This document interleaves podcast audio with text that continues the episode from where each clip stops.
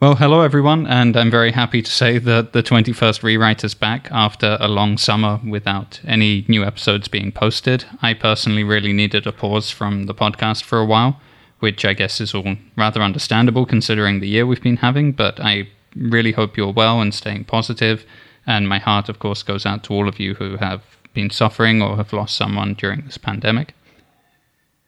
I just wanted to start this episode, seeing as it's been a while since I posted anything, to go back and just start this introduction by talking about my long term vision, which I have for this podcast, which now I think is something to truly be focusing on. I've had many conversations over the last couple of years in which I've had to describe what the podcast is about. And generally, I say it's a screenwriting podcast for films made in the 21st century. And in a way, that's true, but what I really want it to be is something that's kind of the equivalent of Melvin Bragg's In Our Time, but for screenplays. Really deep conversations about the stories that are told in these films with a level of analysis that isn't necessarily possible within the typical constraints of film reviews in newspapers, for example, or interviews with filmmakers on television.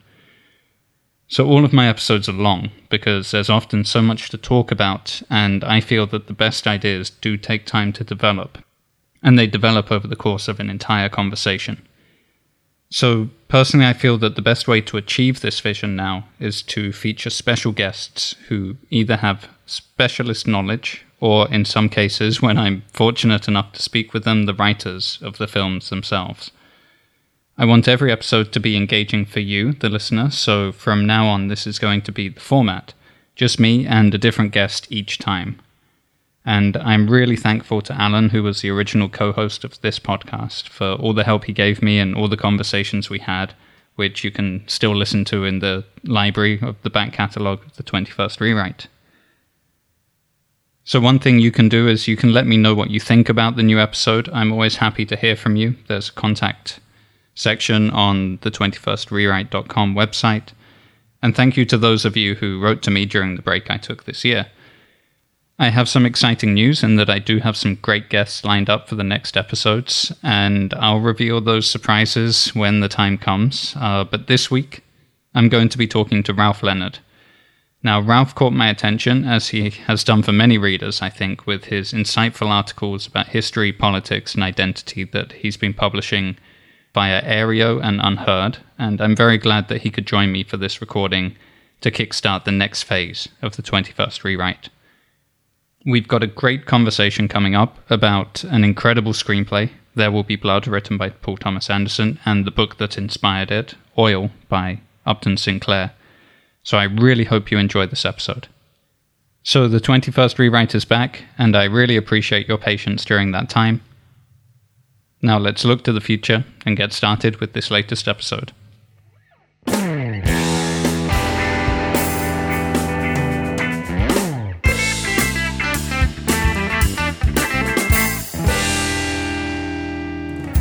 So I'm very, very pleased to have you join me today, Ralph, to discuss a film.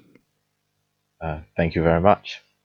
So today we're going to be talking about Paul Thomas Anderson's There Will Be Blood, do you want to just begin by saying why this film has been something that's inspired you?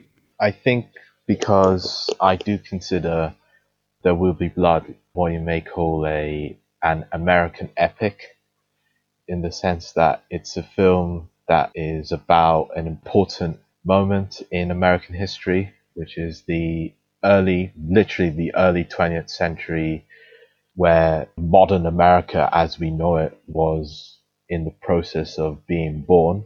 And also, I think it has one of the best performances by an actor in a film ever by Daniel Day Lewis as Daniel Plainview, and which is brilliant, not just in terms of the Oscar clips, but also the more subtle forms of acting in it, like the way he looks at people, how he glances at certain characters, how he speaks, and everything like that. I just find it all amazing, and also the um, bit at the end where he says, uh, "I drink your milkshake" is always I find that brilliant as well.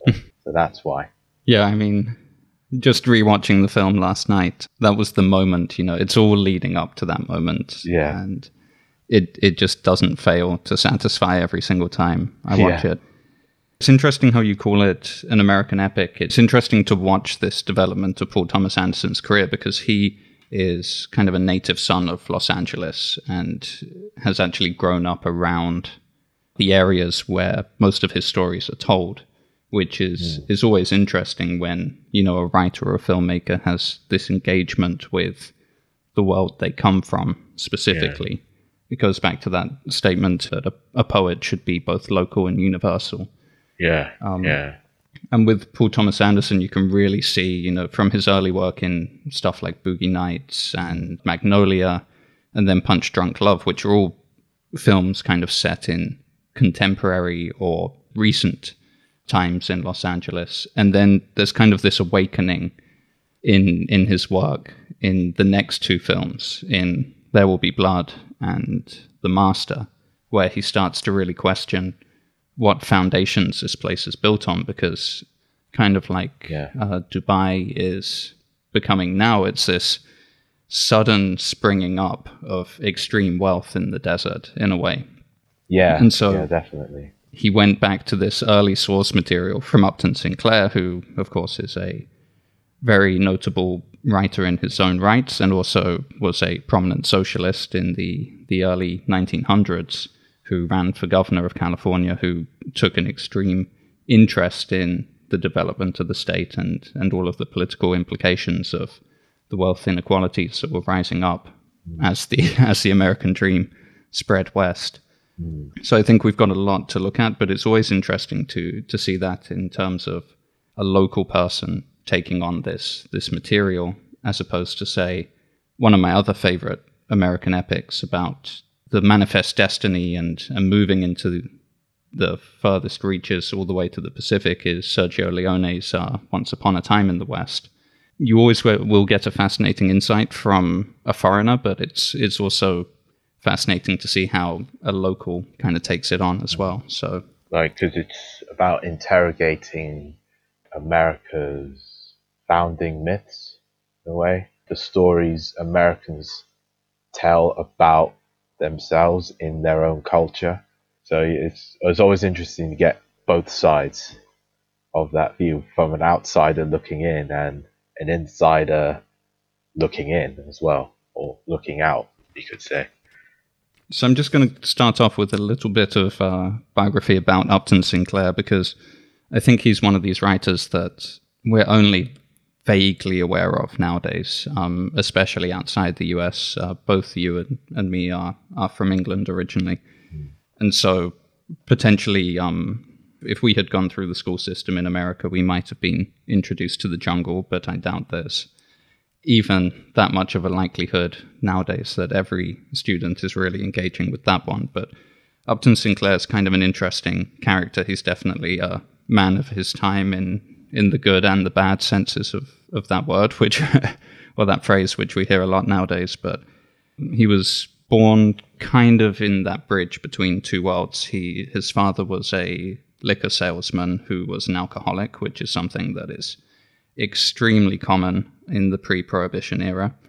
When we look back at the history of prohibition, one of the things that really stands out is this this stark divide between generally working class men, but also richer families as well that drank excessive amounts of alcohol. Mm. And then his mother was a strict Episcopalian and a teetotaler Yeah. and her family was from established wealth in in, in Baltimore. And uh, you know his father's family had been ruined. His father was from the South, and his family had been ruined by the Civil War and uh, the Reconstruction era. And so he had grown up in these these two worlds, and he decided, much like his character Bunny in the book Oil, which is the source material for There Will Be Blood. yeah. Uh, Bunny is the character that corresponds to young HW. He grew up kind of positioned between the two worlds and chose the path of siding with the common man, siding with the worker. He went undercover to investigate and uh, and write the jungle, and then became a prominent socialist uh, politician. Yeah. So, tell me a little bit about what you thought about the book. Was this the first time you were um, engaging with Upton Sinclair as a writer? as a novelist, yes, but I've I have been vaguely aware of him as in his politics because he was a sympathizer with the Bolshevik Revolution and wrote articles in, in defense of that. So I've been familiar with him on that front. But as a novelist, this is the first time I've read any of his work. And what I find interesting about it from what I've read is the relationship between Ross and Bunny, the father and son, uh, which this is obviously interpreted in There Will Be Blood a little bit more. And like you said, he was born in between these two worlds, and part of his um, evolution to standing with the common man against the oppressive bourgeoisie is he has to have this emotional break with his father, who is this sort of ruthless capitalist who is out for profit at any cost. And and also Bunny sort of starts to interrogate the materialistic lifestyle that a lot of this quick wealth brings how people can go from having nothing to having an abundance of riches in no time because of this substance called oil that you dig into the ground. That part was very interesting to me.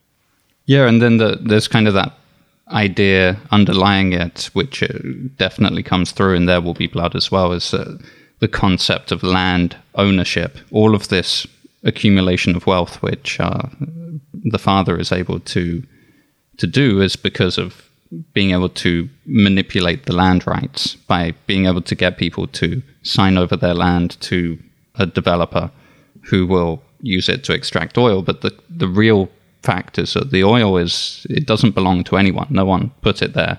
It yeah. was there way before humanity came along and came. it's it's fossilized material, yeah, and so yeah. The the question of who owns it and who should benefit from the wealth. This is uh, something that his father teaches him the the ways which you know we recognize today as the the American ideal that's most embodied in the Republican Party of you, you've got to work hard. No one should get a free ride in this life. And he's hearing all of this stuff from from his father, and it's it's a slow development. the The kid in the book is much older. He is, I believe, about sixteen when when the book starts. Yeah. And in the film, he's about seven or eight. He's he's a much younger boy, which I think emphasizes the innocence and his ability to really take part in the events. He's more of an, an observer in the film. Mm, and another part he evolves on is money, because earlier in the book, when he's younger, his father sort of warns him that people will attempt to take his money, they'll go after his property and after his success. But then as he grows older, Bunny sort of recognizes that money is how you know, rich people maintain their monopolies on production, politics, and how they maintain their authority within the policies of the state so that they can get more land and kick people out of the land that was once their home and all you know and all the rest of that brutal process of accumulation and production and primitive accumulation as Marx once put it and all the rest of it. Yeah, so Bunny as a when he's a teenager in, in the book, he's being introduced from what is normality, which is the way his dad has always done things. And I think that's done so cleverly by Upton Sinclair. By he writes a lot of the early chapters of the book in the second person. He says, "You were driving along with Dad," and that really tries to involve the reader into the psychology of what it's like to be the kid being brought up in this way yeah. and where the limits of of being able to see how things how the world functions yeah. are all controlled by this this man and then he starts going to school and he starts being told other things yeah. his his views are challenged by the teacher who says there's a lot of corruption there's a lot of bribery in this state and then his dad says i'm going to take you for a civics class i'm going to show you how it's done and then goes off and bribes people and and shows how necessary it is. If this couldn't be done, he he kind of argues, then you know no one would get rich. This is the way it has to be. And slowly, Bunny starts to have to pick one path, um, which is largely due to the involvement of Paul, who is a character who is pretty much dropped. Just really only has one big scene by the time we get to the final version of the film. But Paul is a exemplary character for him in the book who teaches him about socialism. Mm. I also read that second person device is almost like his conscience is sort of talking to him, as if there's an internal conversation that his conscience is talking to Bunny himself that you went along with your father, you did this, you did that. That's almost how I read it as well. That's a really good idea, yeah, because then you get into that duality of the soul idea. Because, I mean, Upton Sinclair, despite being um, you know, an atheist on paper and someone involved in, as many people in the early uh, 1900s were, they wanted to move beyond the constraints of religion, influenced by Marx, of course, and religion being the opium of the masses, influenced by Nietzsche. But there is obviously the fact that this is America at this time is a wholly Christian society. So even to go against that society is still kind of done in Christian terms. And so there's this idea that, which is constantly running through and is emphasized even more by Paul Thomas Anderson, is, uh, you know, the idea of the soul and things that have been done in life. Can they atone for the, the wrongs that they've done in order to exploit people, in order to accumulate this wealth? But also, if we're talking about religion, I think there's also a, an underlying critique about how, with this advent of this um, big capitalist revolution taking place in America, that religion itself would be dragged into you know the cesspit of materialism and commodification. So even religion itself would become a business and be corrupted as such in this way and I think you, um, Paul Thomas Anderson, also presses on this in There Will Be Blood as well. Yeah, he definitely has that cynicism, um, which he uses the character of Eli very well to to demonstrate his his evolution by the end of the film. One of my favorite quotes out of the book that we read. Um, there are some great moments. I would recommend people to read it, but I wouldn't recommend it as a book to learn too much about There Will Be Blood because it's definitely ver- at most a very very loose adaptation.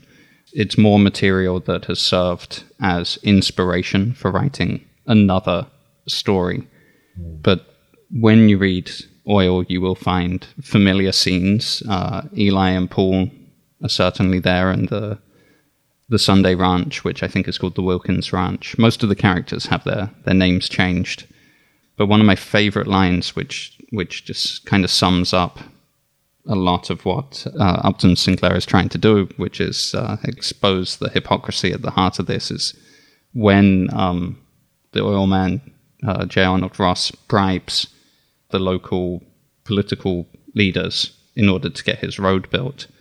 He says he'll donate something like $5,000 to the Republican Party. And as they leave, Bunny says to him, but dad, I, I thought you were a Democrat. And there's this sense that all this corruption just ruins everyone's morality, so that no one stands for anything in, in the game of making money, whether it's religion, whether it's political beliefs, morality, all of this just gets corrupted down. And I think in the latter part of the book, you see Bunny sort of struggle with this sort of cynical, like vulgar materialist worldview play out with the various female characters within it. Even early on, there's a so this is a bigger family in the book. It's not just uh, the father and son, but I believe there are there's at least one sister, there's an aunt, and uh, there's definitely more of a sense of family life. So the the HW, the kid in in the film, is illiterate. He has just been completely raised by Plainview to serve as essentially a cute face to help him seem as a family man when he's making these deals. It helps him gain the sympathy of local people when they're deciding who to sell their, their land rights to.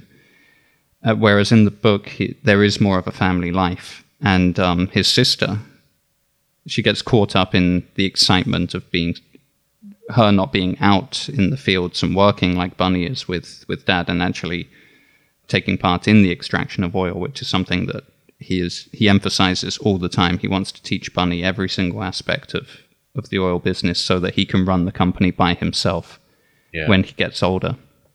And his sister, there's there's another great quote in there about how Bunny views her because she's hanging out with all of these these rich people and he says he thinks that these high society people know nothing and they have nothing to talk about than each other yeah. and so he's also noticing that that like all of the stuff that starts happening around the families that do accumulate wealth it's never about thinking how to use that wealth it's more about status it's more about Power. yeah finding power finding these mundane things and he he mentions the school system which at the time obviously you know no one will stay on till 18 in the school system if they need to go out and work so the only people who are left at high school the only teenagers are the ones who don't need to work the ones that have money so this starts to come to his awareness as well as that they seem to be obsessed with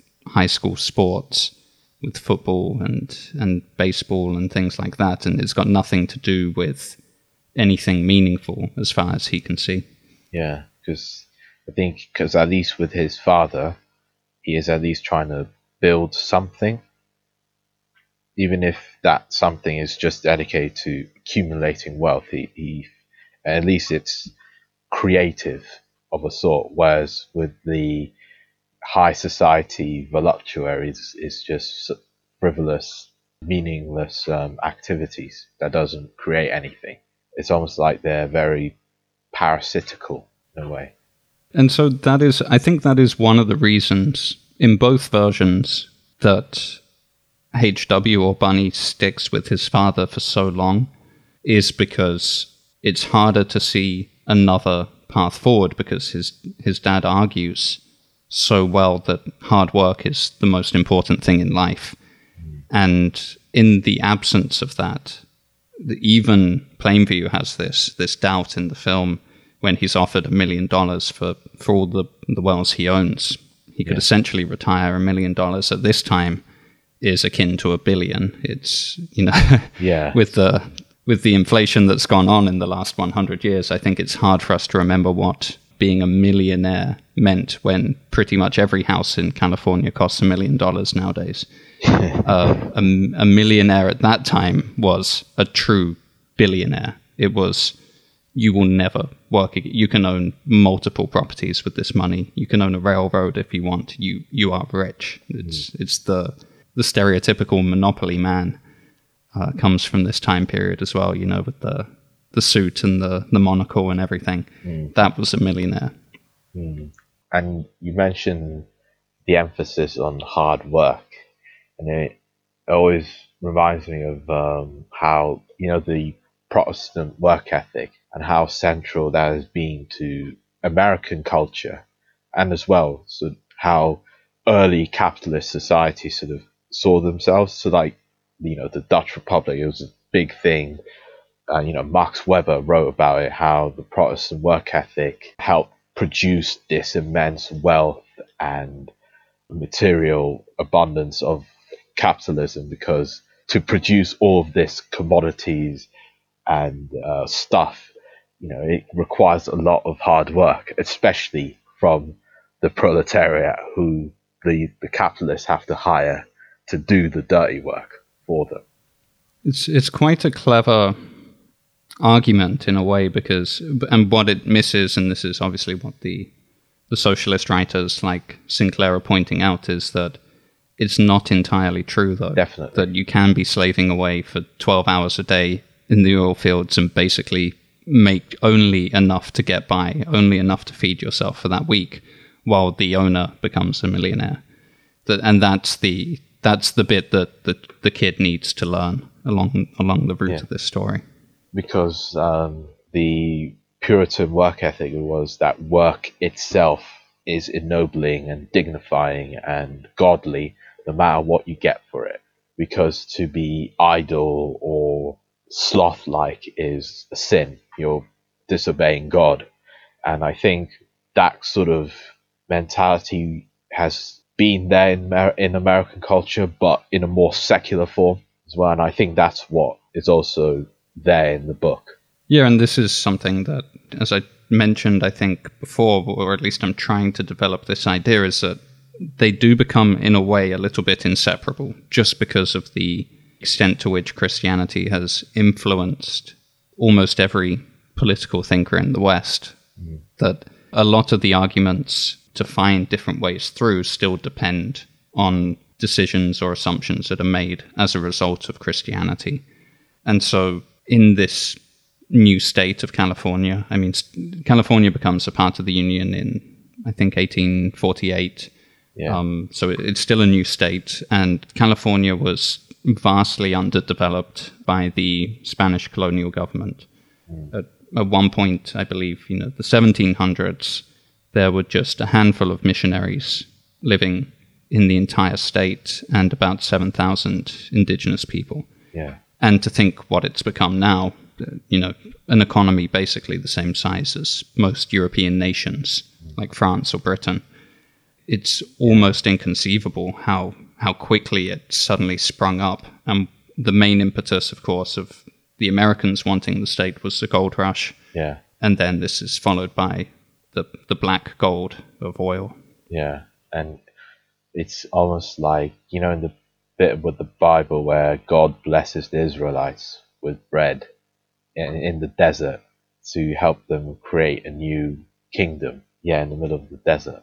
Yeah, it's tied in so well to American mythology, and you'll find it in in many states, Utah especially, of course, and but yeah, California. Yeah, a lot of American culture has has that sort of idea of the new Israel that we, the blessed people, will go to this desolate land and make water out of this desert. You know, build a new civilization out of it. You know, it's it has a very deep history, and it, you know, and you see this in um, There Will Be Blood, where you know Daniel Craig gives a speech about a loaf of bread, again harkening back to the bit in the Bible with God blessing the Israelites. So let's. I think this is a perfect point to get stuck into the material of There Will Be Blood specifically. I think we've given a nice, decent overview of where this source material comes from. Paul Thomas Anderson was drawn to to oil. He he read the book, thought it would make an interesting adaptation to the screen, and I believe he was working on a project as as kind of often happens. He was working on a project which he was struggling with, and found that maybe adapting an existing material would help him get to the next the next stage of what he wanted to do.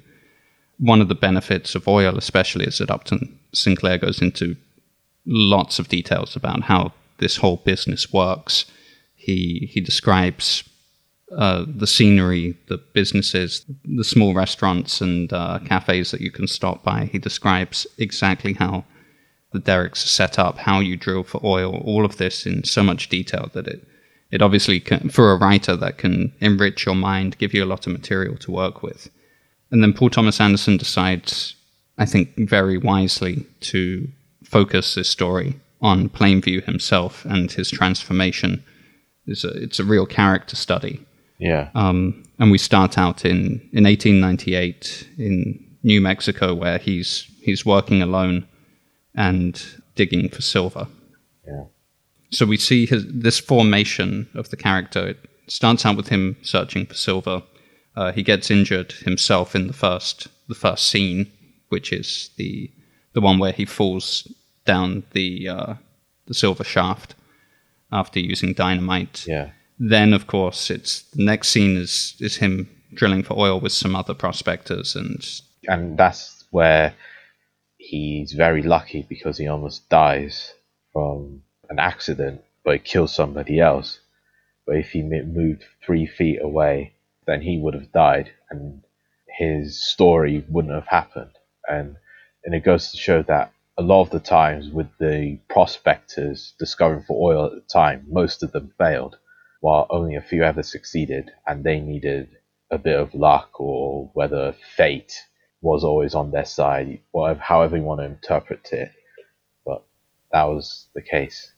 Yeah, Plainview himself uh, describes that in the biblical language of of the time as well. In an early line in the screenplay, he says, "The oil game is like heaven. Everyone is called, but few are chosen." Yeah.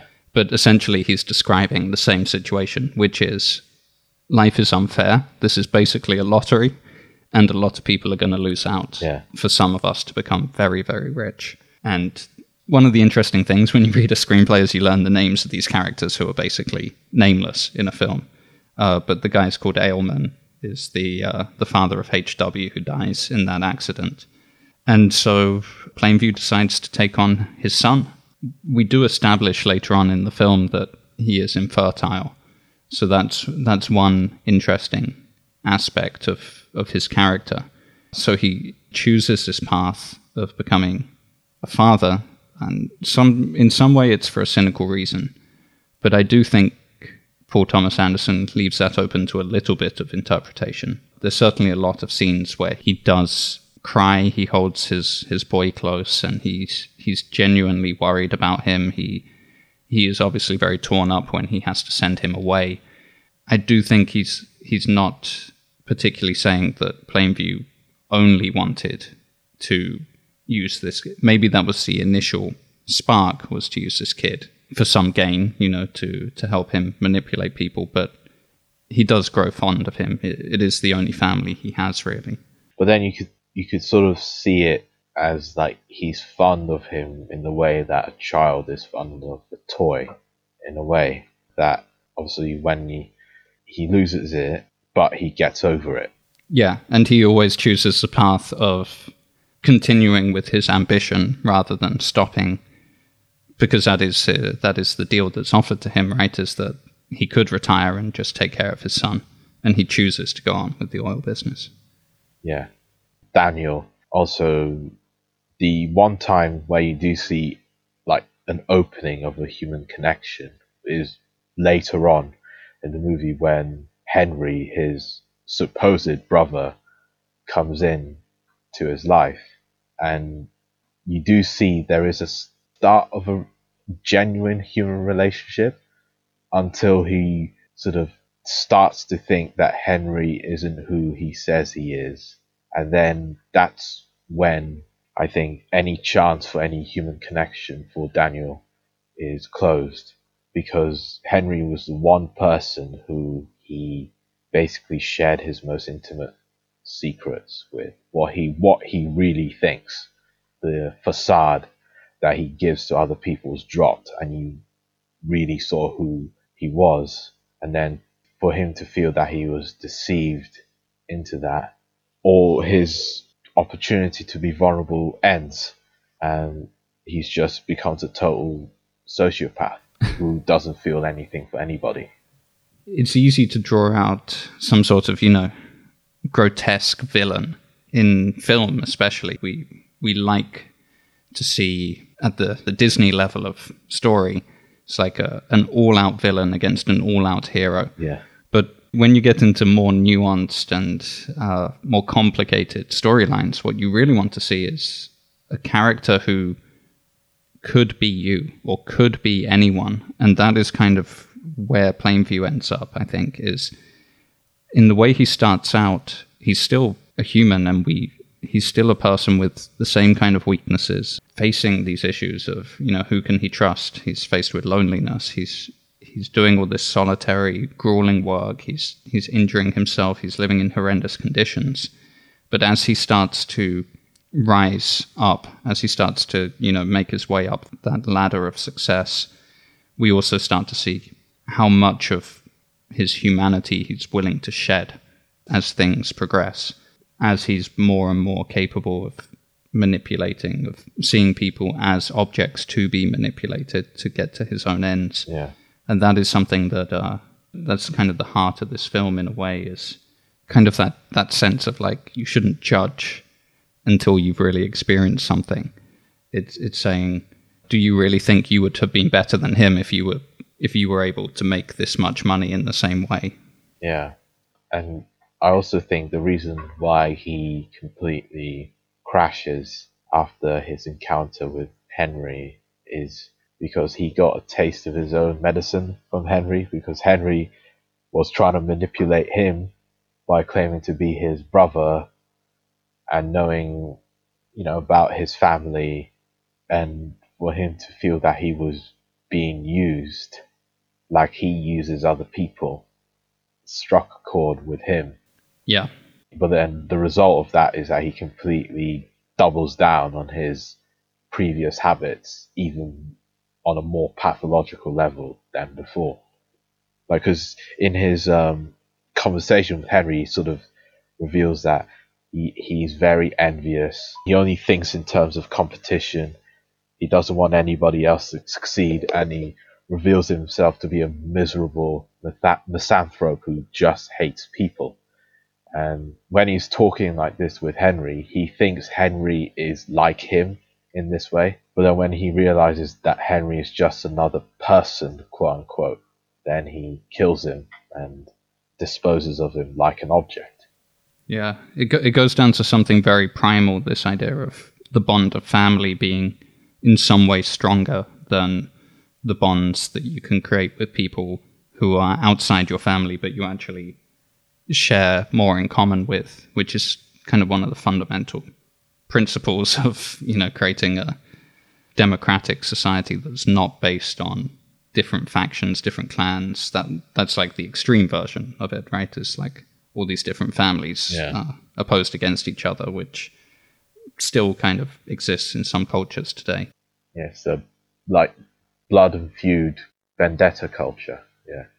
But it gets into him, like he feels HW, even if he's not really his son, and maybe that's why he always holds him at a little bit of a distance. He still thinks, well, he's my son. I can, I can trust him with my secrets. I can take him into this inner world. I can, I can show him everything that I know, and that's his willingness to invite Henry in as well. He would never have done that to someone who wasn't supposedly family. Yeah, as you say, he's a, he's a very lonely, isolated figure, and in a way, Daniel Plainview is sort of the inverse of, um, you know, that film "It's a Wonderful Life." The James Stewart film. Yeah, yes, and he says something along the lines of family and friends are more important than money, whereas for Daniel Plainview, it's almost the opposite. That if he has to sacrifice family and friends for the pursuit of money, then he will. That is absolutely true. Um, the, it's a Wonderful Life is our our family's um, Christmas film. Yeah. Uh, my mother always puts it on at Christmas, uh, so I've seen it countless times. And yeah, notably that film as well uh, involves the intervention of a- angels directly in the storyline. It's a guardian angel that kind of guides um, James Stewart's character through the story and helps him take the correct, you know, Christian moral high ground. And absolutely, there will be blood is an exact reversal of that storyline. It's it's this descent, um, which does involve committing ever increasing sins, you could call them, or immoralities. Just it it goes on and on, but it, it starts with just a simple spark, which is something that in principle is not too bad a thing to say, which is he feels that he should earn uh, the fruits of his labor, that if he works hard, he risks his life, he goes out and does all of these extremely difficult jobs. Why shouldn't he enrich himself? Why shouldn't he be able to provide a better life for himself and for his, his son? But slowly he loses, completely loses track of any good that was inherent in that view and becomes obsessed with the goal and not the process of getting there. Yeah, even when he gets baptized in church, it's completely instrumental. Because right after he he confesses his sins, how he's abandoned his child, and how he's you know lusted for money and he's greedy. Afterwards, he he sort of whispers under his breath, "Now I have the pipeline." Like, and that really shows like the sort of character he is.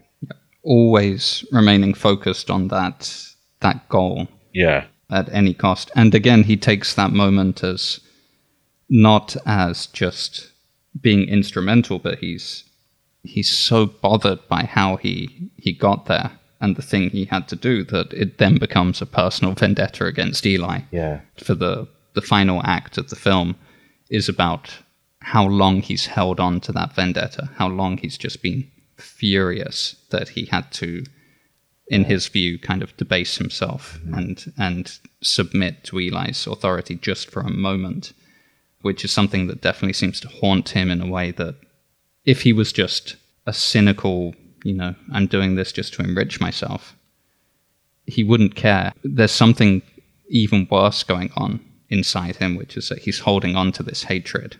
Yeah, it's a very, very fascinating character study here. Yeah, and if we can go into the in relationship between Eli and Daniel, it's pretty obvious to state that what's going on is this conflict between religion and commerce, and how similar or different they are.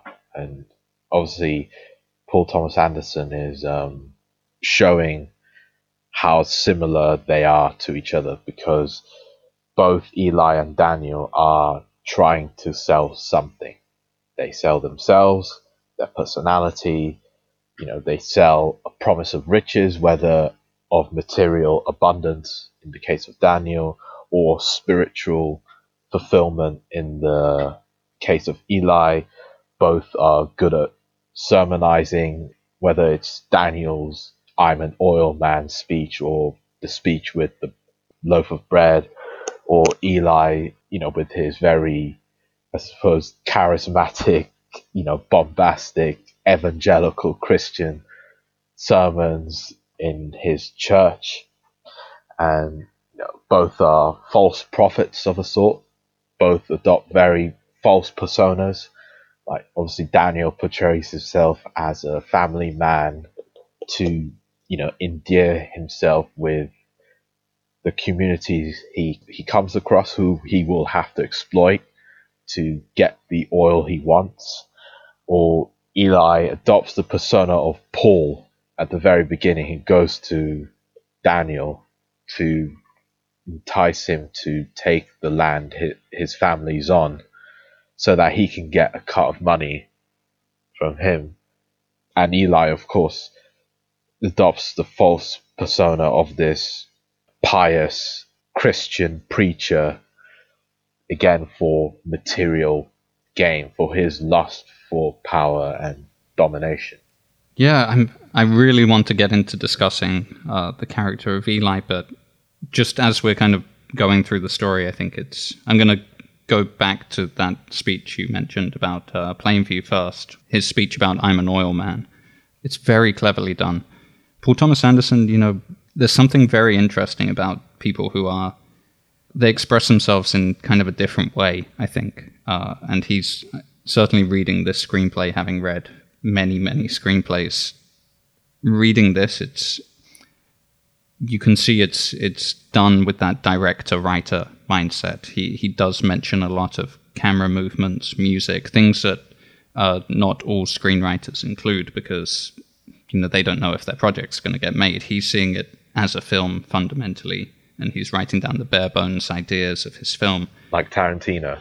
Yeah, yeah. t- I mean Tarantino's the opposite. He'll go into lots and lots of details that actually can't be conveyed on the screen, um, and that's something he he really likes to do because he loves film and he knows someone will seek out that screenplay and find something extra in it. And I do think we can find extra stuff in this screenplay, but what he's doing at the the beginning is he gives us six pages that are very visual.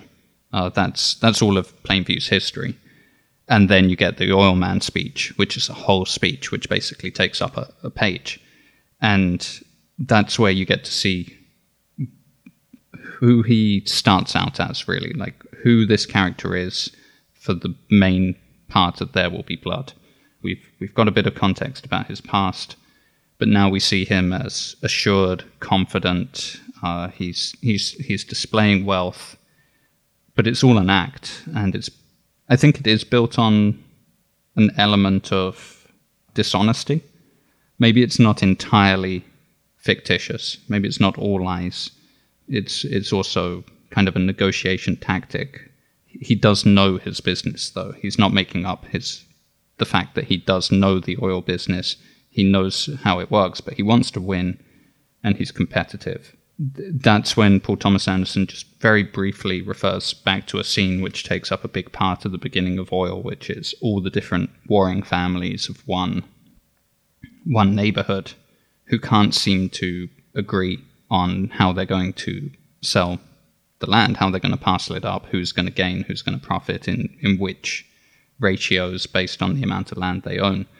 And Paul Thomas Anderson just writes this nice little line at the end of that scene where he says, We witness human dignity go completely out the window. And I think that perfectly sums up what happens. You know, with the first whiff of. That's, that's a good line. Yeah. Very good line. With the first whiff of money, suddenly that's it. Like chaos ensues, you know, and that's when we see what people are really made of.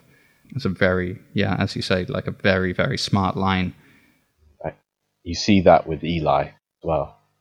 When the, the, the second that he thinks there could be oil on his family's ranch, that's when his um, egoism takes over and he will do anything to get it even if it means going against his own father.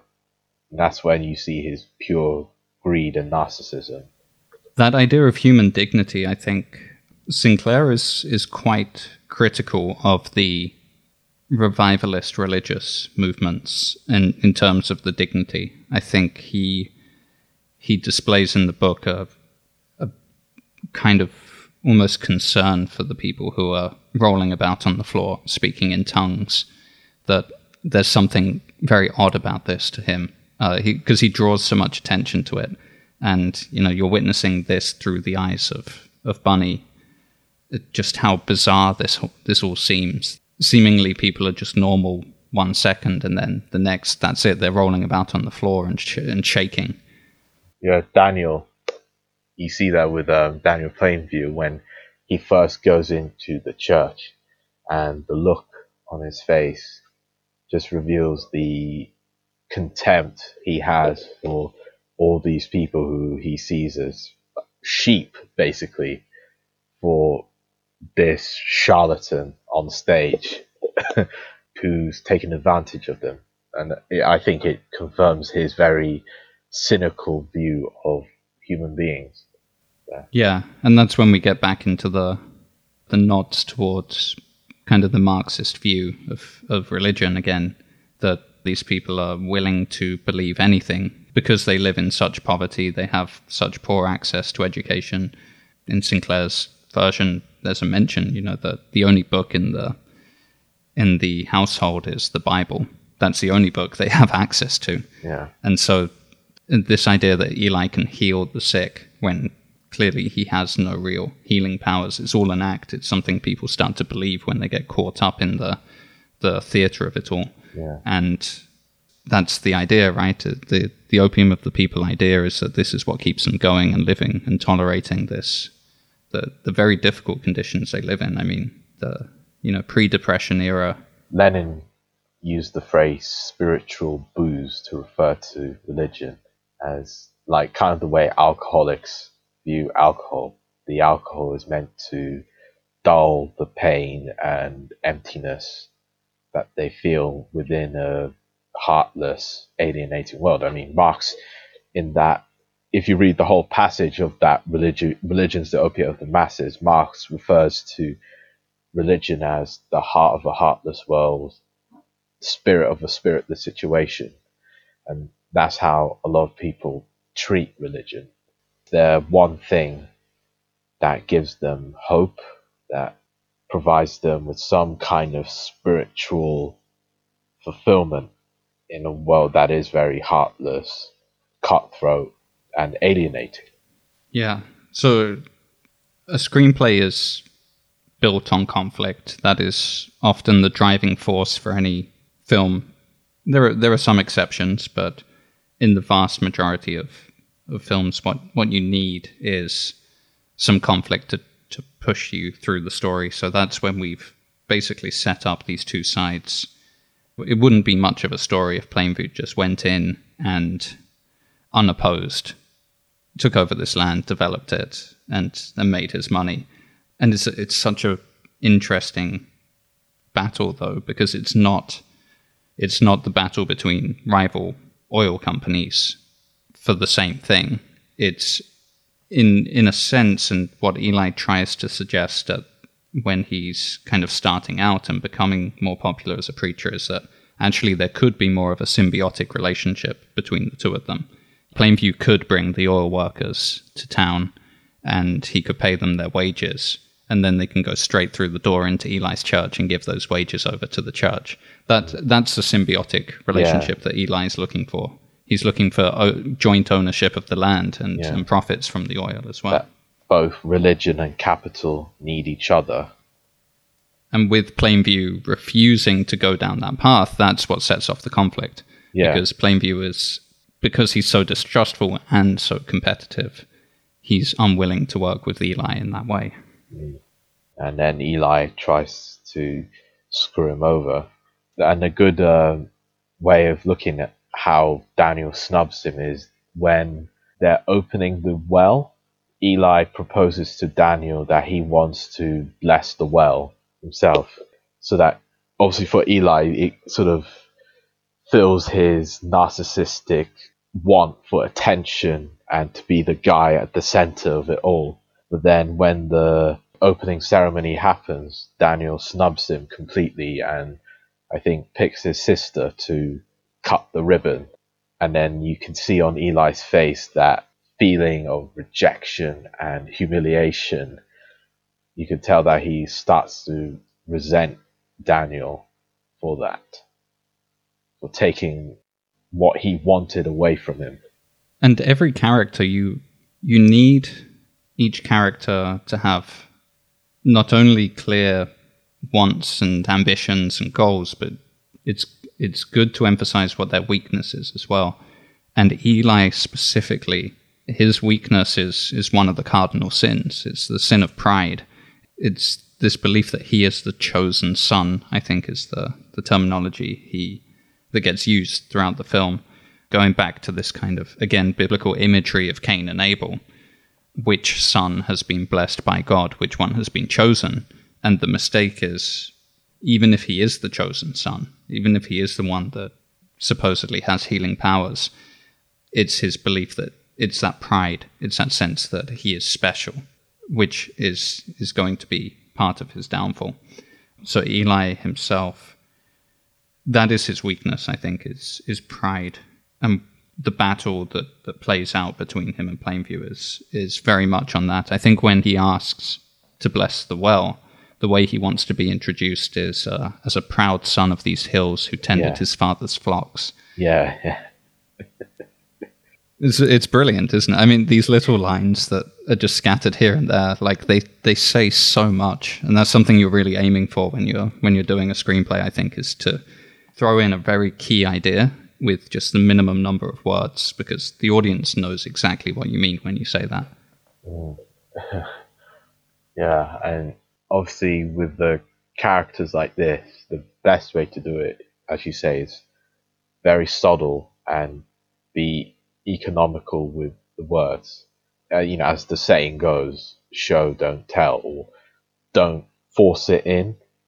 Like as if you're sort of forcing it down the audience's throats. Like when you sort of let it flow smoothly, that's the best way you can get the point across.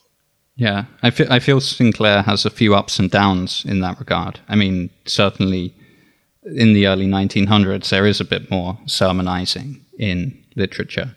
Comparing him to a, a writer like uh, John Steinbeck, for example, I feel Steinbeck is a bit more modern than Sinclair in in his ability to kind of just show you a scene and have you understand what's going on without necessarily having to explain it. Sinclair tends to go off on a bit of a tangent here and there to to kind of really make sure you got the point.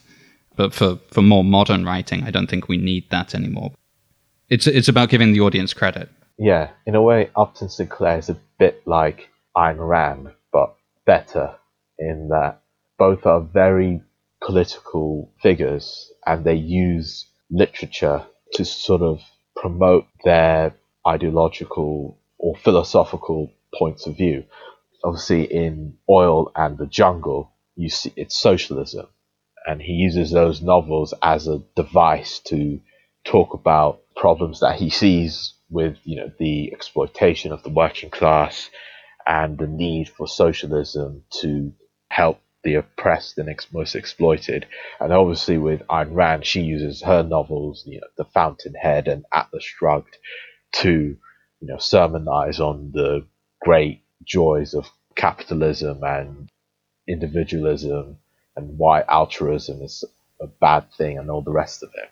Yeah, and then if you if you compare that to to Steinbeck, for example, with the Grapes of Wrath, I don't think he ever specifically tells the audience what to think, but he allows the audience to get involved with the yeah the characters and see how they suffer, and then make their own judgments about whether or not this is a fair way for people to live. If the response of the American government to the the, the Great Depression and the Dust Bowl, mm. um, he just lays it out as as documentary, but with a bit of melodrama in there, so that you feel it, which is a much more modern way of doing it, and what Paul Thomas Anderson is doing. Yeah, and obviously to go back to Eli, I think what his story is showing within that time period is how religion, as I sort of mentioned before, becomes an enterprise, becomes a business itself. So capital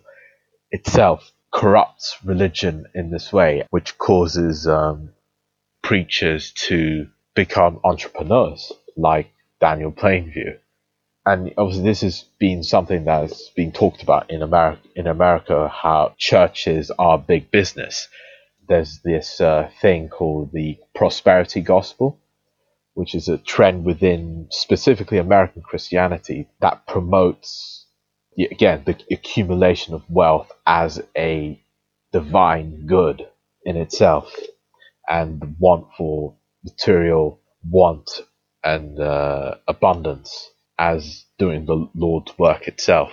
There's also another film about this called Elmer Gantry. Have you heard of it? Uh, no, I haven't seen this one. No, it's from the 1950s, which is a critique of evangelical religion in the 1920s, which, and obviously it, ta- it makes a critique of you know these preachers who are clearly sort of charlatans and self-interested egoists using religion for their own gain and pump out sort of nonsense and again to deceive people for their own material gain. And Eli, I think, is sort of like a precursor to that in the early 1900s. And one, one thing that Eli learned, and he's only meant to be 15. I mean, I know that uh, Paul Thomas Anderson was very keen to get uh, Paul Dano in as the as this specific actor, but the original vision is that Eli is is definitely still a boy. He's he's 15, mm. and what he learns is that by utilizing certain phrases to speak in the language of the Bible, to say that he's had a, a revelation or the Lord has told me, yeah. it gives him this this authority with people that is much above what they would give to any normal 15 year old boy. And so he's taking this power that's inherent in religion, the way that people will submit themselves to its authority because of how they've been brought up, how they've been raised to, to respect the authority of religion. And yeah.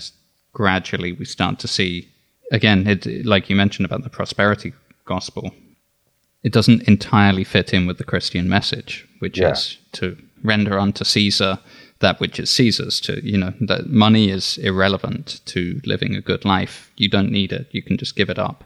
That kind of message of, of Christianity. Yeah, there is a very strong anti-commerce, anti-materialist message that goes right through the Bible and the New Testament in particular.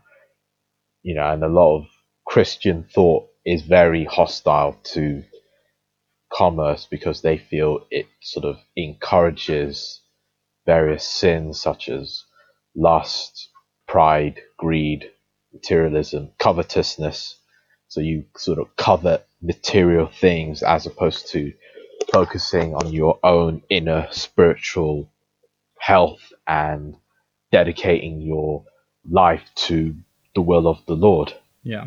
And that and then that goes into the Ten Commandments. One of the Ten Commandments, of course, is to not, you know, covet thy neighbors. Good. Um, yeah. And thy neighbor's wife, because back then, exactly. women were property of men. Yeah. And so that's kind of tying into all of this. I think it's it's very um, this battle is being set up here. So we've got the church on one side, the commerce on the other, and to to some extent there is the symbiotic relationship does get established early on. Eli does secure a promise of five thousand dollars for his church in order to sell the land, a promise that Plainview has no intention of keeping. It turns out.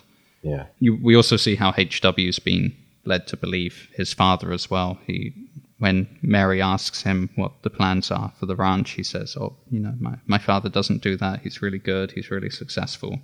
Everything will be good. These are lines that are including in, included in the screenplay version. It kind of shows where Paul Thomas Anderson's vision for that was going, right? That, that HW really believes what his father's telling him. And then I think once we get into the the uh, the well not being blessed, that's when the conflict is is able to play out. The other thing that's is a very clever change in the script is this bandy tract, this one bit of land that Plainview can't get his hands on. In the book, it's just some property that he basically makes the guy wait for so long that he eventually sells it at the, the normal market price as opposed to oil prices. And I think Paul Thomas Anderson identified there a really interesting technique that he could utilize, which is if we've got always got this constant looming danger that there's this one bit of land that hasn't been sold, it takes away some of the strengths from Plainview's position. So there's always that threat that the bandy tract could be could be used to um, to upset the balance, but Plainview ultimately does outmaneuver them there. So yeah, let's talk about um, how HW goes goes deaf. Because it was it was too close to the oil well when they were drilling it out, and basically oil explodes, and then he goes deaf because of it. And actually, just as an aside, that scene is actually very well filmed because as you see the drill going in, the camera goes close to it, as if trying to make the audience look in to the well itself, and then when it explodes, it's like you're being blown back because of the explosion and how fast it hits you. So that I thought that was quite clever. And HW going deaf is also a test for Daniel because he has to now show how much he really loves his son. But as the film shows that he's more focused on the oil than his son because he he thinks he's hit an absolute gold mine here. And when he goes up to it, himself covered in oil, he says like nobody can get at that except for me.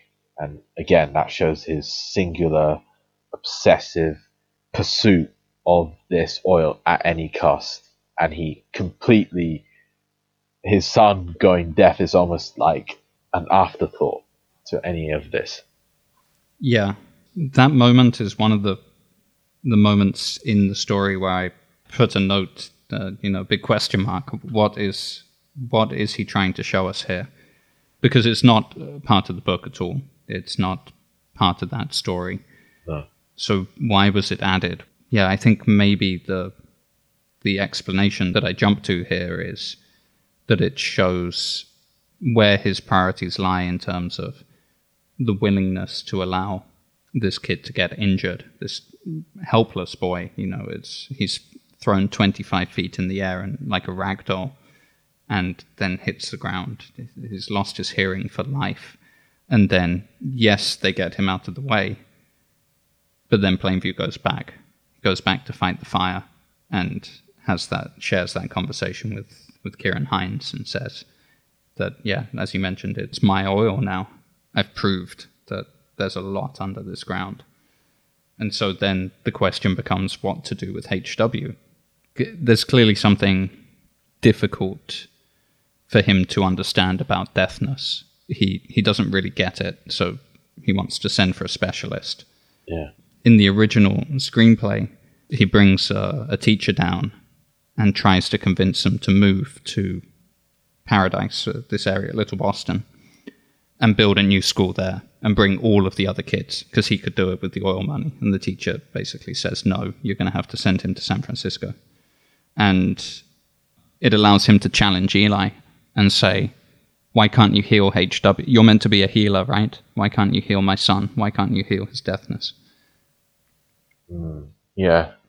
But I think a lot of people see that scene as him showing how much he cares for his son, and he's just taking that out that frustration on Eli. But I kind of see it as he's sort of picking on Eli because he knows he can, because Eli is weaker than him and he's stronger. Uh, because what you see afterwards is Eli doing something similar to his own father, because he can do it. Kicking down the hierarchy. That yeah. Daniel kicks Eli, Eli kicks Abel, Abel yeah. beats Mary. This there's that cyclical nature yeah. of, of abuse being yeah. introduced there. A little comment, yeah. Yeah. and also the and it's also symbolic how he Eli's drenched in all this oil as Daniel slaps him around, um, almost like Christ with all the blood on him.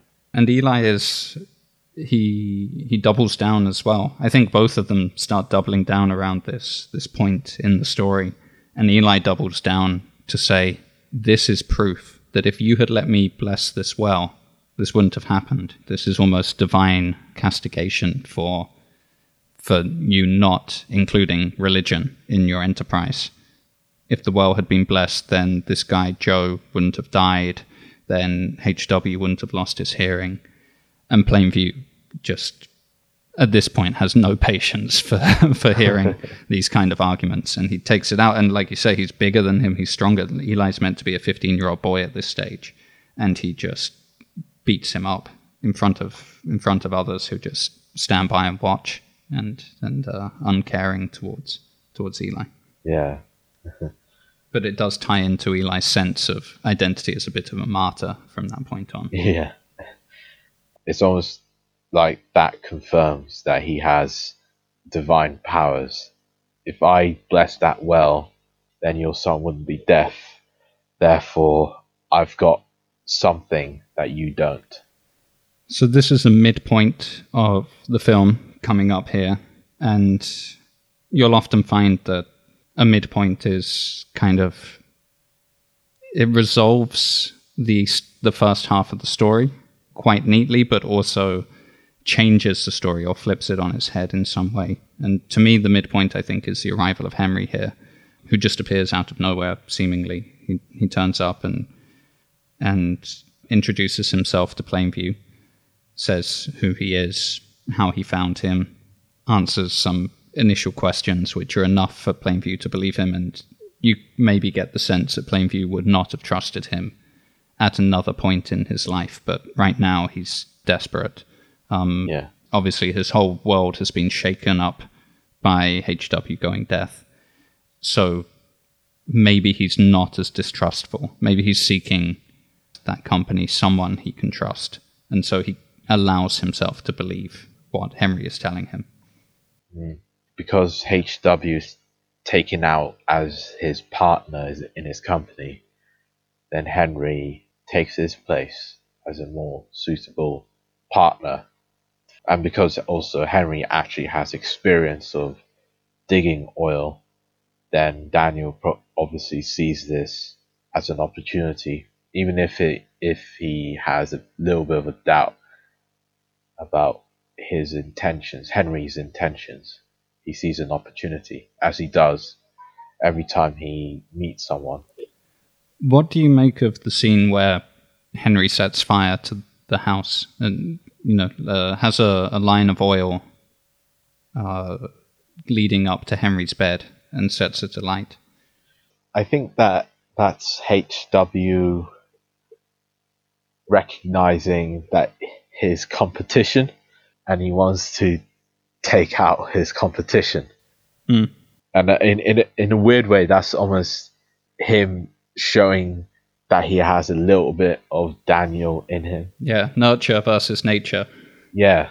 That he's been nurtured by this this man who is so competitive. Yeah, and he, you know when Daniel says, "I want nobody else to succeed but me," I think HW recognizes that Henry could be taking away su- success that belongs to him because he's been there since the beginning but Henry comes over and is almost taking away his work, which is a little bit odd because it's you're talking about an adult man versus a you know an eight year old boy. But but yeah, they both are.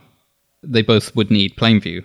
That their only ways to succeed are to to latch on to Plainview. Yes.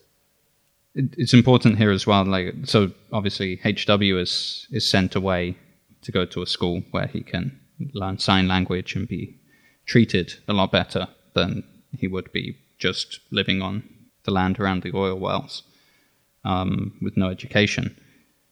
Something that Daniel Daniel was imparting his education to him verbally. I think we get the sense that Plainview himself might be probably only a little bit better than illiterate. He knows how to sign his own name and, and these things, but we don't particularly see him reading. He hasn't taught HW how to read. If he had taught him how to read, then communicating when he went deaf would have been easier because he could have written notes to him. But without the ability to, for both of them to correspond through writing, they have no way of communicating. Plainview's offered a chance to retreat here, and I think when you're doing a character study, you watch this character fall, you know, almost Citizen Kane style, just a a collapse towards the end of their morality of what they stand for when they realize that everything they've been chasing has been has been wrong. It's important to offer that character a chance to retreat, to, to take a different path, and that's when he's offered the million dollars uh, by another oil company, and yeah. he and he could theoretically just just live in complete prosperity with with HW, and he chooses to go on mm, because it's almost as if Daniel thinks that just accepting the money is almost like cheating, or maybe admitting defeat. He wants his struggle to end up as his creation. That he what he's trying to create something, and he wants to do it 100% by his own work, with nobody's help, and it all belongs to him. And that's the parallel with Eli's pride as well. This is his pride. It's this inability to see anything else at that point. What else would I do with myself? He asks. yeah, and it shows that for some people that they like the struggle as well as the end result. Yeah, it's it's tied up so much with his identity at this point, and this is uh, shortly after this. This is when he realizes that Henry is not who he says he is, and it's this is something that happened with me when I watched uh, Scorsese's Silence, and the first time I saw There Will Be Blood as well. I always sensed there was much more to the story than I was getting the first time round. Yeah. Certain great films, I think you need to watch them a couple of times before they fully sink in. And I, I had not entirely maybe picked up on that moment where he mentions the peach tree dance to to Henry. That that was the moment that revealed that he was an imposter because it was a it's clear it's meant to be a reference back to something that they should both know from childhood and when henry doesn't laugh at this kind of inside joke from from the town they grew up in from fond du lac that's when the screenplay describes the paranoia has started in daniel it's just a really small throwaway line and then he realizes this guy is not who he he's meant to be. Yeah and after that, they go to a like a brothel, and Henry's drunk and asks uh, Daniel for money, and you could tell Daniel's just sitting there, like stone faced, and he, he reluctantly gives him money, but you can just he, you can tell that he feels hurt, like genuinely hurt by this and taken advantage of. Yeah, and what what hurt means to a person like that because some people might feel hurt or you know this person misled me. He starts to see it as how could I have not seen all the angles for a second? Yeah. He realizes that he actually showed this moment of weakness and doubles down. I'm never going to show weakness again. I'm never going to let anyone else in again. It's mm. just me against the world from this point on. And this is something that, again, is slightly drawn from from the source material in the book that Sinclair describes J. Arnold Ross as being obsessed with not letting anyone get their hands on his money. Because that's once you get to a certain level of, of financial success, unfortunately, you can see everyone around you as just wanting to profit from you, to seeing you as a pawn in their game. Yeah. And and it you know, it really highlights how alienating and lonely it, and depressing that is at the top and why would anyone actually want to go that route if that's the way they have to live their lives as a paranoid maniac and that kind of happens in any seeking of power it's obviously tied up with personality but similar things happen to to leaders around the world where they've you know they've reached the top. Maybe a good example is Stalin that just once he made it to the top he never trusted anyone. Constantly saw people he couldn't see any friends around him at all. He just wanted to kill everyone to to yeah. preserve himself. Because the only way is down and anybody that's below you is a potential enemy because they want to be in your position and they will if the opportunity arises take you down so it's almost like they feel they have to be extra vigilant and treat everyone as an enemy not a friend or ally. Yeah. And what is Henry? I mean, Henry's br- a brilliant character. You know, other writers might have gone into much more detail about who Henry is and his whole backstory. We never find out. Uh, I think that's that's much more interesting. It's much more terrifying. Is that there's just been this imposter living among him for so long, and then we never get answers to the questions. Like, uh, we don't really know how, when Daniel confronts him with the gun and asks him who he is, and Henry tells a story about Daniel's brother who died, but we don't really know how he died. Yeah, that question is left open as well, which is very nice um, because the, the fake Henry claims he wasn't hurt. He died of tuberculosis. Yeah. But we're still taking, at this point, there's no way to take his word. Yeah. Because everything else he said has, up to that point, has been a lie. So is this true?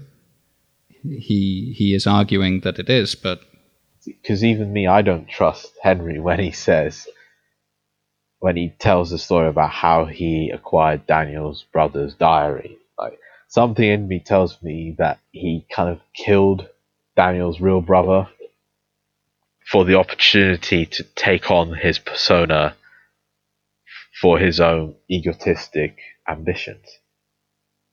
Something in me tells me that. Yeah. But obviously we don't we obviously don't know for sure and the question's very open. And that's why he's a very interesting character. And that's when we get back into the there's a, there's a lot more biblical emphasis, I think, in the, the last third of the film, and this might go back into that question again of is Plainview doing the right thing by killing Henry? In in an Old Testament way, if Henry had killed his real brother and taken away that opportunity for him to meet his real brother, and this guy is a murderer, then it's an eye for an eye. Yeah. Or should Plainview have turned the other cheek and let this impostor just get away? He swears he'll never come back and, and see Daniel again. But he takes the harsh Old Testament view as opposed to the forgiving New Testament view.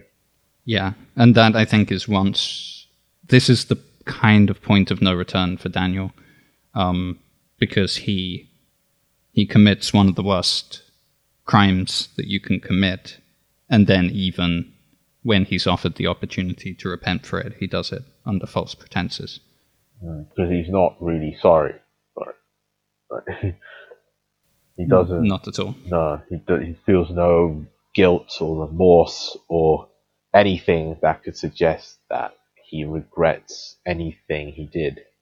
Because so long as it was in the mm. pursuit of oil and his pipeline and his own personal pride and ambition, then he genuinely sees nothing. There was nothing wrong with what he did. And we compare that to how he was at the beginning when this guy, Ailman, dies in an accident, and Plainview, even with some cynical motivation behind it, but he takes on the responsibility of raising a baby. Uh, he brings up this this child, which he doesn't have to do, and we, you know, the, this character has transformed from that into one who is digging a grave in the woods in the middle of the night and throwing a body in there. Mm.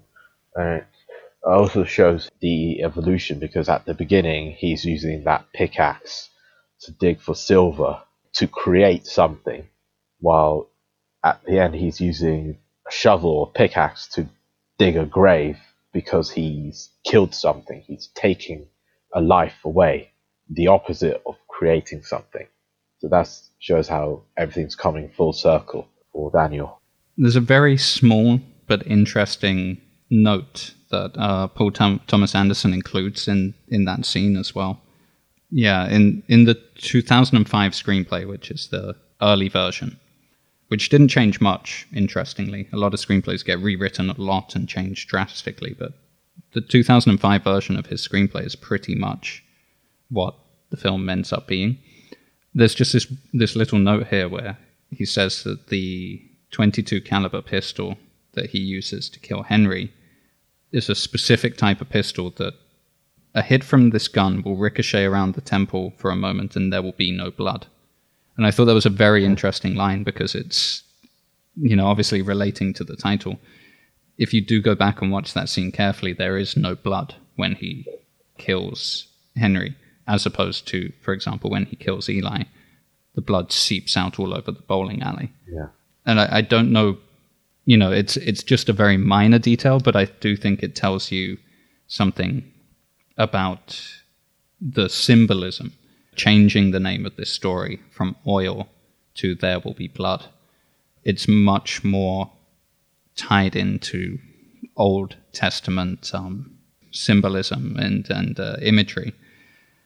The title "There Will Be Blood" comes from Exodus, and it's when the Lord instructs Moses to take a rod and turn all of the water in Egypt into blood, and it's one of the you know one of the punishments to Pharaoh for keeping the people of Israel enslaved. And it's just that is where this this symbolism comes from. This idea that something which is really really good, water which gives life, which you know people should in a biblical sense kind of rejoice in, just turns into blood, something that you can't drink that's that's horrifying to drink. Like this this imagery must have been quite horrific to people in Yeah. in those days. And then I think, you know, in the film we're seeing so much of that early on when they're wading around in the kind of noxious fumes and all that dark muck at the, as they're digging into the the pits. Uh, the scene you mentioned with Eli being rolled around in the,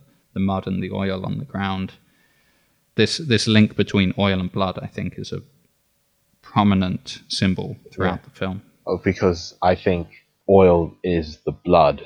It's seen as the cause of all this sin of greed and lust and covetousness.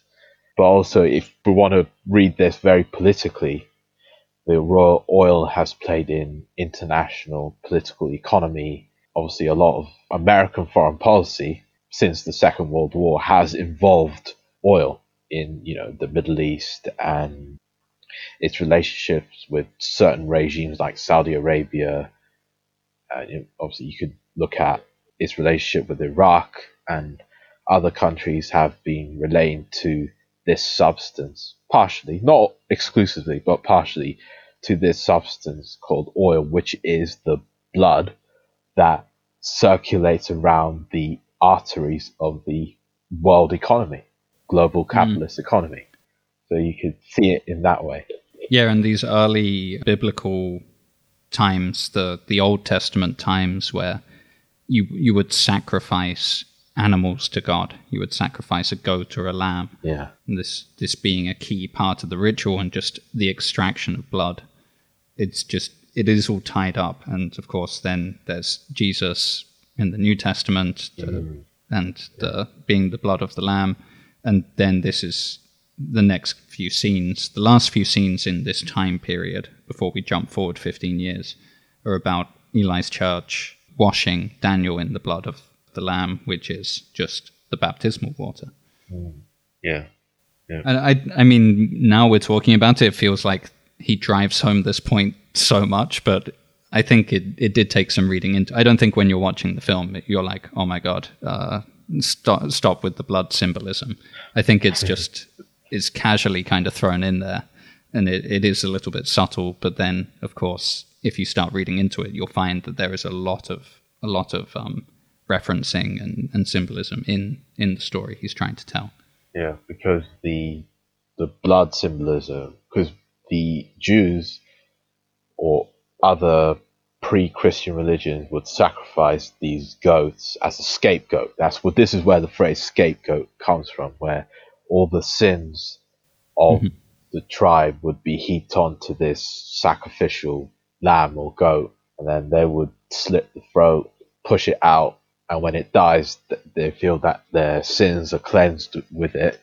And obviously, the Christian take on this is that Christ is the collective scapegoat of the human race for all of its sins, and that he offered himself, or God offered his only son to be this scapegoat for humanity and give humanity a second chance at redemption.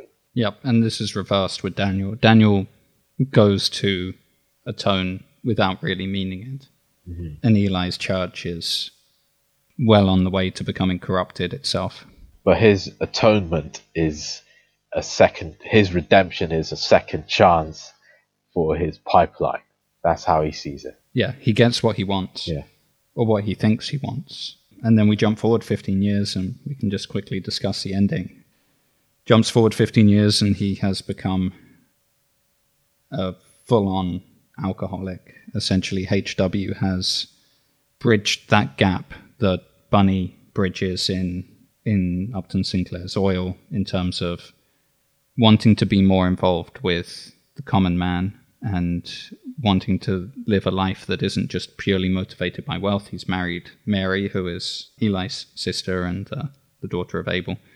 Um, and found you know genuine love there. They have you know she's learned um, she's learned sign language, and they've been friends, companions since they were children, and now they've they've fallen in love. But they've also got married within this church, within her religion, and so HW is caught in between those two worlds and not seeing the conflict as dramatically as Daniel and Eli do. Yeah, and you can see that his marriage shows the difference between him and Daniel. That he has managed to find happiness by marrying his true love, and Daniel is left a miserable old man who is extremely resentful, angry, bitter, and despite achieving what he wanted, is not happy. He doesn't feel satisfied or fulfilled.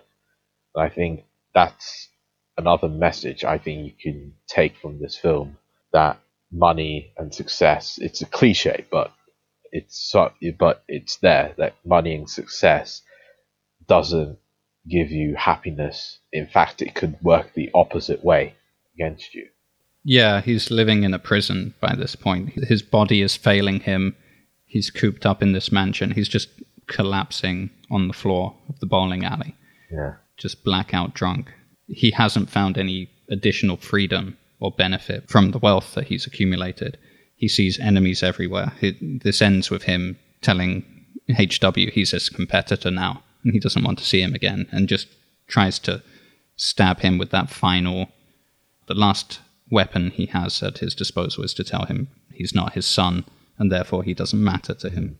Yeah, and it's funny how that scene is filmed because when they're first having this conversation, the camera is looking up at Daniel to show he has the power, and it's straight on at HW to show how he's uh, in the inferior position. But then later on, the balance is overturned, and it's HW who's portrayed in a more superior position. And as he walks away, he's, just focusing on him and you can hear uh, Daniel screaming and well sh- shouting in the background, "Bastard from a basket," and it's uh, falling on deaf ears, quite literally, so to speak. mm-hmm. So yeah, but that's it's like that is the the one light in this film is that HW does get away from it, that he does overcome the obstacles that he's he's had in his life and find some happiness, something that Daniel just cannot do. And it's all to do with the, the money and, and finding balance in life. A reader who reads Oil will then know more about what happens to this character in terms of his involvement in in socialist causes and and kind of uh, rescinding his his father's wealth, and that's potentially one way this could play out. The film doesn't need to tell us what happens. It it just wants to focus from this point on on on what happens when Eli comes to to visit Daniel. I think you see then that the tables have turned on the relationship between Eli and Daniel because earlier in the film in Eli's church it was Eli getting Daniel to confess his sins and to affirm the existence of God. Now Daniel's the one get because Eli is desperate for money, so Daniel gets Eli to say he is a false prophet, that God is a superstition, so that he can get what he wants. So it's payback for Daniel. Yep, and he's been he's been holding on to this for 15 years. I, I love it. Like it's such a a wonderful climax to this film It's just this this sense of you debased me, you humiliated me in front of this room full of people 15 years ago. I'm going to do the exact same thing to you. You made me swear allegiance to your religion. I'm going to make you hmm. uh, I'm going to make you deny that religion in front of me. Yeah.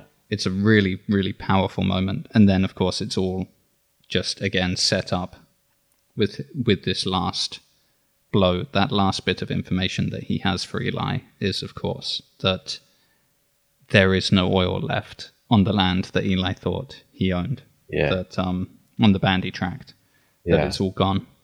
He's he's had his his straw. What didn't he say? Um, sucking up the milkshake. yeah, didn't he say also that I drank the blood of lamb from the Bandy tracks? Something along those lines. Yep. Which again is very religious symbolism. And it just cuts to the heart of Eli's ego is broken at this point, mm. and clearly he's he's been caught up in the speculation and the subsequent loss of the the entire stock market in the at the start of the Great Depression, and seeing that this isn't just in the same way that uh, Daniel has been on this upward path in terms of accumulating more and more wealth, supposedly by working, working, working on the oil drilling. Eli has seen it as the more I put into this church, the more the Lord will reward me and give me more money. And it doesn't work that way either, mm. because it's it's the wrong place for his priorities to be. If he was a genuine preacher, he wouldn't care about the money. But of course, when we see him here, he's got this golden crucifix that he's wearing around his neck now. That's something that the poor boy Eli that we met at the start of the film would never have done. Yeah. Obviously, at the end, is he beats him up with a bowling pin, and there will be blood, like the oil that was seeping out of the ground earlier in the film. So, and what are your thoughts when when the film ends? What what kind of sensation are you left with? What what story do you think it told us overall? On the one hand, I felt satisfied that Eli got his comeuppance, but also felt sad that this is just how it ends for Daniel. That this is how it was always going to end. That he was never going to be satisfied by achieving what he wants because of his personality and how much of a sociopath he was. That he could he was he could never have had any genuine human connection like HW has with his wife, with his newly wedded wife. Uh, he couldn't love anybody. He couldn't have a companion of any kind. He doesn't have friends. He only has transactional relationships with people. It's as if he is like the most cynical kind of capitalist, but in all encompassing every part of his life. One thing I think as well is that he probably doesn't go to prison for Eli's murder. Mm. There's there's potentially his wealth is so vast that he might get away with it, and that's I mean it's not a question that is is answered in the film, but certainly the way his his uh, his butler reacts to seeing it, it's not one of immediate panic and running to call the police there's just a sense that maybe this, like uh, like the death of Henry, could be covered up as well. Yeah. Of course, the film doesn't tell us exactly what happens, but we, we might assume from knowing enough about what America was like in the 19, 1920s that money probably could buy your innocence. Yeah, and to make a more general point, I think the film, I think, is looking at what you may call the American entrepreneur, who is a very central protagonist in you know American ideology, and I think Daniel Plainview is part of what you may call a tradition of this kind of character, like Charles Foster Kane, Mark Zuckerberg, Steve Jobs, Jeff Bezos, in more recent times, like men who are ruthless, cutthroat, and very ambitious, but also who have played a part in creating modern America and shaping, you know, the global capitalist economy. Because Plainview's business was oil, Foster Kane was journalism, Zuckerberg, Jobs, and Bezos, you know, um, you know, modern technology, and I also think that the film is also asking the question about the costs of success. What are the costs of succeeding and getting what you want, and whether a society that allows people like Daniel Plainview to succeed is a society that is can be described in any way as good. Yeah, that's a very good insight, and I think that's uh, the perfect place for us to leave the recording. So yeah, thank you, Ralph, for taking the time to discuss with me. There will be blood. It's it's a fascinating Thank film, and I think uh, it's one of those films that you can you can dive into time and time again. So I hope that to, you know for our listeners that uh, we've done it justice. From my side, I've thoroughly enjoyed this conversation, and thank you for for joining me. Thank you. I've enjoyed this conversation as well. Thank you.